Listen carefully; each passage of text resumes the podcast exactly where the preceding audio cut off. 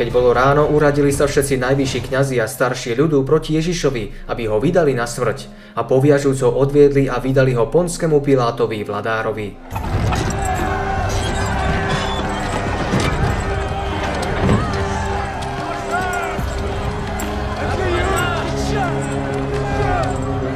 Kristus je odvedený do súdnej siene k rímskemu miestodržiteľovi Pilátovi, zviazaný ako väzeň. Okolo neho je vojenská stráž a diváci rýchlo zaplňajú miestnosť. Tesne pred vchodom sú súdcovia veľrady, kňazi, poprední muži, starší i dav ľudí. Keď členové veľrady Ježiša odsúdili, prišli k Pilátovi, aby ich rozsudok potvrdil a vykonal. Títo židovskí predstavitelia však nechceli vstúpiť do rímskej súdnej siene. Podľa obradného zákona by sa tým poškvrnili a nemohli by sa zúčastniť veľkonočných slávností. Vo svojej zaslepenosti nechápali, že si svojou vražednou nenávisťou poškrňujú srdce. Nevideli, že Kristus je tým skutočným veľkonočným baránkom a keď ho zavrhli, stráca aj tento ich veľký sviatok svoj význam. Keď žalobci priviedli spasiteľa do súdnej siene, Pilát nehľadel na ňo priateľsky. Rímsky vladár bol náhle vyvolaný zo svojej spálne a rozhodol sa celú záležitosť vybaviť čo najskôr. Bol pripravený zaobchádzať s väzňom prísne úradnícky. Stroho sa pozrel na človeka, o ktorom mal rozhodnúť a kvôli ktorému ho tak včasne zobudili. Vedel, že musí ísť o niekoho, koho treba podľa priania židovských predstaviteľov rýchlo vyšetriť a potrestať. Pilát sa letmo pozrel na Ježišových žalobcov a potom sa úprne zahľadel na Ježiša. Videl už všelijakých zločincov, ale ešte nikdy pred ním nestal človek tak dobrácky a ušlachtilý. V jeho tvári nevidel ani náznak viny, ustrašenosti, vyzývavosti či vzdoru. Videl muža pokojného a dôstojného správania. V jeho pohľade nebolo nejakých známok zločinnosti, ale znamenie neba. Kristus svojim vzhľadom priaznivo zapôsobil na Piláta. Ozvala sa v ňom tá lepšia stránka jeho prirozenosti. Počul o Ježišovi i o jeho skutkoch. Aj Pilátova manželka mu hovorila o divotvorných činoch galilejského proroka, ktorý uzdravoval chorých a kriesil mŕtvych. Noli hunc hominem Galileum condemnare. Sanctus est. Tantum tibi ipsi molestus eris. Pilátovi sa to všetko premietlo ako vo sne. Rozpomenul sa na to, čo z rôznych strán počul. Chcel teda vypočuť obvinenie Židov proti väzňovi. Spýtal sa, kto je tento muž a prečo ste ho priviedli, čo máte proti nemu? Židia boli na rozpakoch, vedeli, že Krista obžaluvávajú neoprávnene a verejný výsluch nechceli. Odpovedali, že je to zvodca a volá sa Ježiš Nazarecký. Pilát sa znova spýtal, Gubernátor! Kňazi mu neodpovedali na otázku, ale nahnevane vraveli. To znamená, keď ti členové veľrady, predstaviteľa národa privedú človeka, ktorý si zasluhuje smrť, treba ešte nejaká obžaloba? S upozornením na svoje významné postavenie chceli Piláta ovplyvniť, aby bez dlhavého vyšetrovania vyhovel ich žiadosti. Nedočkavo naliehali, aby ich rozsudok potvrdil, lebo vedeli, že ľud, ktorý bol svetkom Kristových divotvorných činov, by svedčil o niečom inom, než ich lživé obvinenia. Kňazi sa nazdávali, že slabý a váhavý Pilát im bez ťažkostí pomôže splniť ich zámery. Vedeli, že dosiaľ podpisoval rozsudky smrti unáhlene, pričom posielal na smrť ľudí, ktorí si taký trest nezaslúžili. Život väzňa mal pre neho nepatrnú cenu, či šlo vinníka alebo nevinného. Kňazi dúfali, že Pilát potvrdí rozsudok smrti nad Ježišom aj bez výsluchu. Očakávali to ako istý prejav priazne pri príležitosti ich veľkého národného sviatku. Pilát však vo väzňovi videl niečo, čo mu nedovoľovalo urobiť tento krok. Neodvážoval sa k nemu. Postihol zámery kňazov. Spomenul si na to, ako pred nedávnom Ježiš vzkriesil Lazára, človeka 4 dní mŕtvého a skôr, než podpíše odsudzujúci rozsudok, chcel rozhodne vedieť, čo proti nemu majú a ako to môžu dokázať. Povedal? Konsul, aldatna, Mishpat anash lemot. Bezradní kňazi povedali, že rozsudok nad ním už vyriekli. Potrebujú len Pilátov výrok, aby rozsudok mal platnosť. Jedine trest smrti odpovedali, ale my nemáme právo nikoho popraviť. Žiadali Piláta, aby Kristovu vinu uznal podľa ich výpovedí a potvrdil ich rozsudok. Zodpovednosť za to vezmu na seba. Mot. Ma avadanaš dekdidim kak zav alohi. Kňazi boli na rozpakoch. Videli, že svoje pokrytectvo musia čo najlepšie zamaskovať. Nesmú pripustiť, aby sa ukázalo, že Kristus bol uväznený z náboženských dôvodov. V takom prípade by totiž ich postup nemal pre Piláta nejakú cenu. Musia zbudiť zdanie, že Ježiš konal proti občianskému zákonu, potom môže byť odsúdený ako politický previnilec. Proti rímskej vláde sa Židia stále búrili. Rímania tieto zbúry trestali neoblobne prísne, boli krajne bdeli a stále rozhodnutí potlačiť všetko, čo by mohlo viesť k povstaniu. Kňazi teraz chceli vzbudiť zdanie, že pri tejto príležitosti Kristus učil to, čo sami chceli od neho počuť.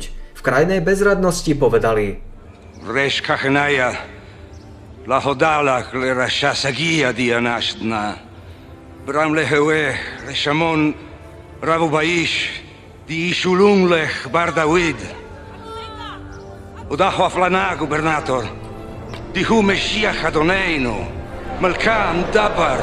Le Yehudeia. Ezeredi che varei istakallilun minda le Kaisar konsul. Ešte pred niekoľkými dňami chceli farizej Ježiša zaskočiť otázkou, či nám sluší dávať cisárovi daň a či nesluší, Prítomní Rímania videli úplnú porážku intrigánov a ich zmetok, keď im povedal Ukážte mi denár, čí má obraz a nápis? A oni povedali cisárov. A on im povedal, tedy dajte, čo je cisárovo cisárovi a čo Božie Bohu. Teraz chceli kňazi vzbudiť zdanie, že pri tejto príležitosti Kristus učil to, čo sami chceli od neho počuť. Všetky obvinenia boli bezdôvodné, kňazi to vedeli, ale pre svoje zámery sa neštítili ani krivej prísahy. Pilát postrehol ich zámer. Neveril, že by obžalovaný brojil proti vláde. Jeho tichý a pokorný zjav vôbec nezodpovedal ich obžalobe. Pilát bol presvedčený, že v pozadí je snaha zničiť nevinného človeka, ktorý stojí v ceste židovským hodnostárom. A Ježiš stál pred vladárom a vladár sa ho opýtal a riekol, či si ty ten král židov? A Ježiš mu povedal, ty dobre hovoríš. Pri tých slovách mu tvár zažerila, ako by ju osvietil slnečný jas. Keď Kajfáš a tí, čo boli s ním, počuli jeho odpoveď, volali Piláta za svetka, že Ježiš svojou výpovedou spáchal zločin, z ktorého je obviňovaný. Kňazi, zákonníci a poprední muži hlučnými výkrikmi žiadali, aby bol odsúdený na smrť. Po nich sa rozkričal dav a pobúrenie bolo ohlušujúce. Akým žalovali na neho najvyšší kňazi a starší, nič neodpovedal. Tedy mu riekol Pilát, či nečuješ, aké mnohé veci svedčia proti tebe? Ale mu neodpovedal ani na jediné slovo, takže sa vladár veľmi divil. Pilát bol na rozpakoch, keďže Ježiš neodpovedal svojim žalobcom. Kristus stál pred vladárom a celým dvorom, počul urážky, ale na všetky tie falošné obvinenia proti nemu neodpovedal ani jediným slovom. Celým svojim správaním svedčil o úplnej nevine. Stál tu nepohnuto v príboji rozúrených vln hnevu. Mlčal, ale jeho mlčanie bolo výrečné. Bolo ako svetlo žiariace z ľudského vnútra. Pilát obdivoval jeho správanie. Nezáleží tomuto človekovi na živote, že nedbá o toto pojednávanie? Pýtal sa sám seba. V domnení, že sa od neho dozvie pravdu a unikne hluku davu, Pilát zavolal Ježiša bokom a znova sa ho spýtal. Kant meleke chudaje. Ježiš neodpovedal na túto otázku priamo. Vedel, že sám Duch Svetý presvieča Piláta a preto mu dal príležitosť, aby to poznal.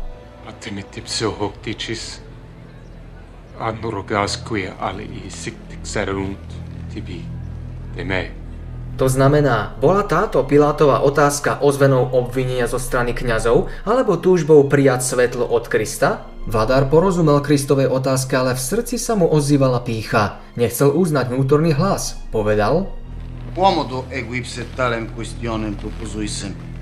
Anaechut, num quid ego iudeus, pontificis tui mihi te tradiderunt. Me interficere te volunt. Cur, quid fecisti? Rexes tu? Pilát premeškal jedinečnú príležitosť, ale Ježiš mu ani tak neodoprel ďalšie svetlo. Hoci priamo na Pilátovú otázku neodpovedal, jasne vyznal svoje poslanie. Vysvetlil mu, že netúži po pozemskom tróne. Regnum meum non est hoc mundo. Si putas ministri mei isto sic tradere mei. Si vicent. Ant malca, ergur exist. Egoan hoc natus sum, ut testimonium veritati per ebeam. Omnes qui veritatem audiunt, vocem meam audiunt. Kristus potvrdil, že jeho slovo samo o sebe je kľúčom, ktorý otvára tajomstvo tým, čo sú ochotní prijať ho. Toto slovo sprevádzala moc a v tom je tajomstvo rozmachu jeho kráľovstva pravdy.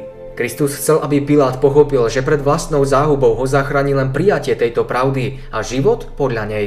Prejavil záujem túto pravdu poznať, bol na rozpakoch, dychtivo prijal spasiteľové slova a v srdci zatúžil pravdu poznať a získať ju. Veritas.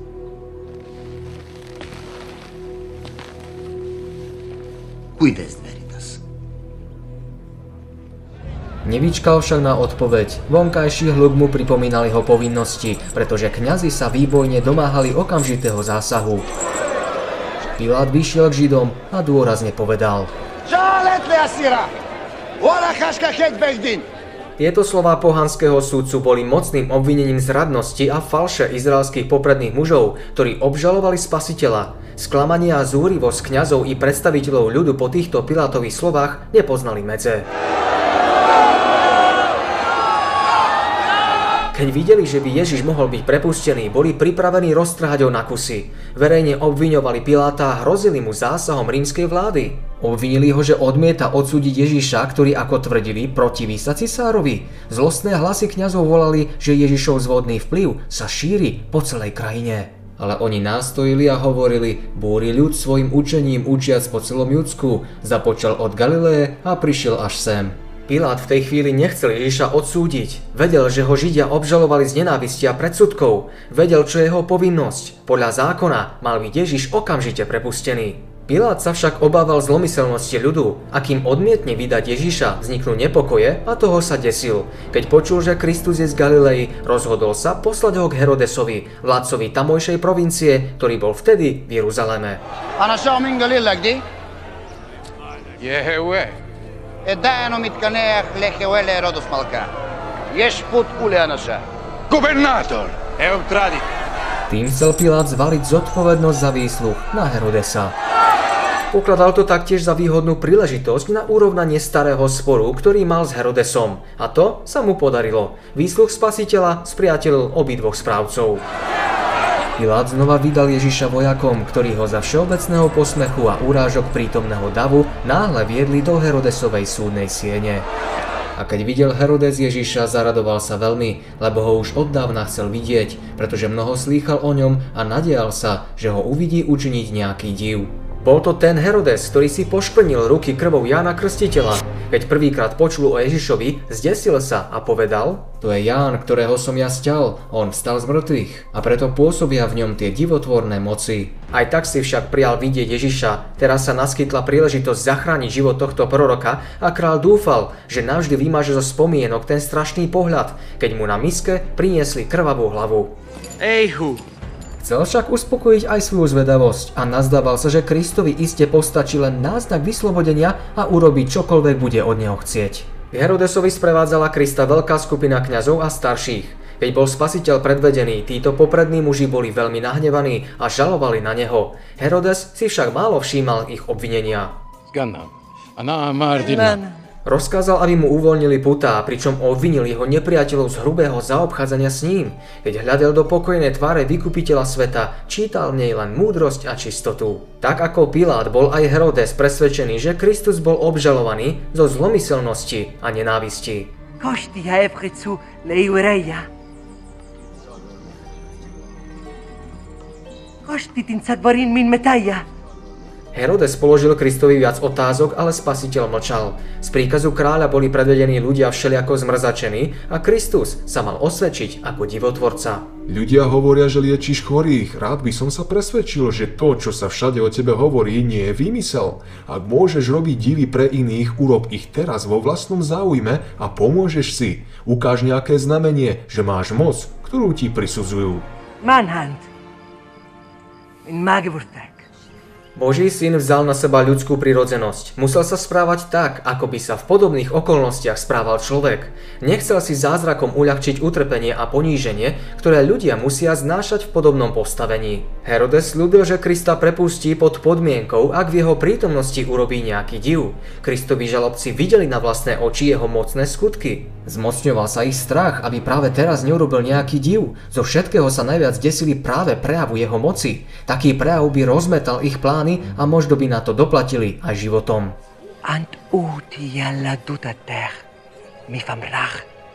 Herodesovo svedomie bolo teraz menej citlivé než vtedy, keď sa hrôzou chvel nad žiadosťou Herodiády, aby jej dal hlavu Jána Krstiteľa.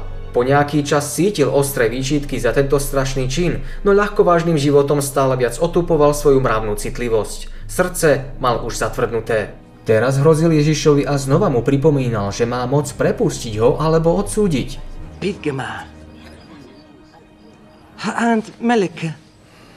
Ježiš však ani náznakom neprejavil, že niečo počuje.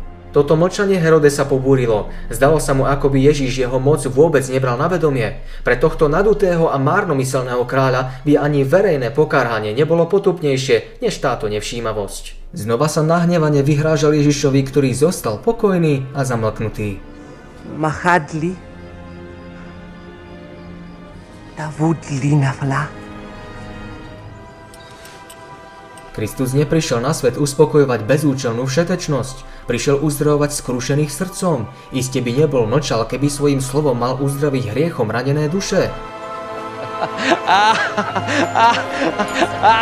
Nemal však slova pre tých, ktorí by svojimi hriešnými nohami pravdu len pošliapali. Kristus mohol Herodesovi povedať to, čo by preniklo ušami zatvrdnutého kráľa. Mohol ho ohromiť odhalením plnej neprávosti jeho života a hrôzou jeho blízkeho konca. Kristovo mlčanie však bolo najprísnejším súdom, aký ho kedy stihol. Herodes zavrhol pravdu, ktorú zvestoval najväčší z prorokov a nemal už počuť nejaké iné posolstvo. Majestát neba už pre neho nemal ani slovo. Kristovo ucho, vždy tak citlivo reagujúce na ľudské utrpenie, nevnímalo Herodesové rozkazy.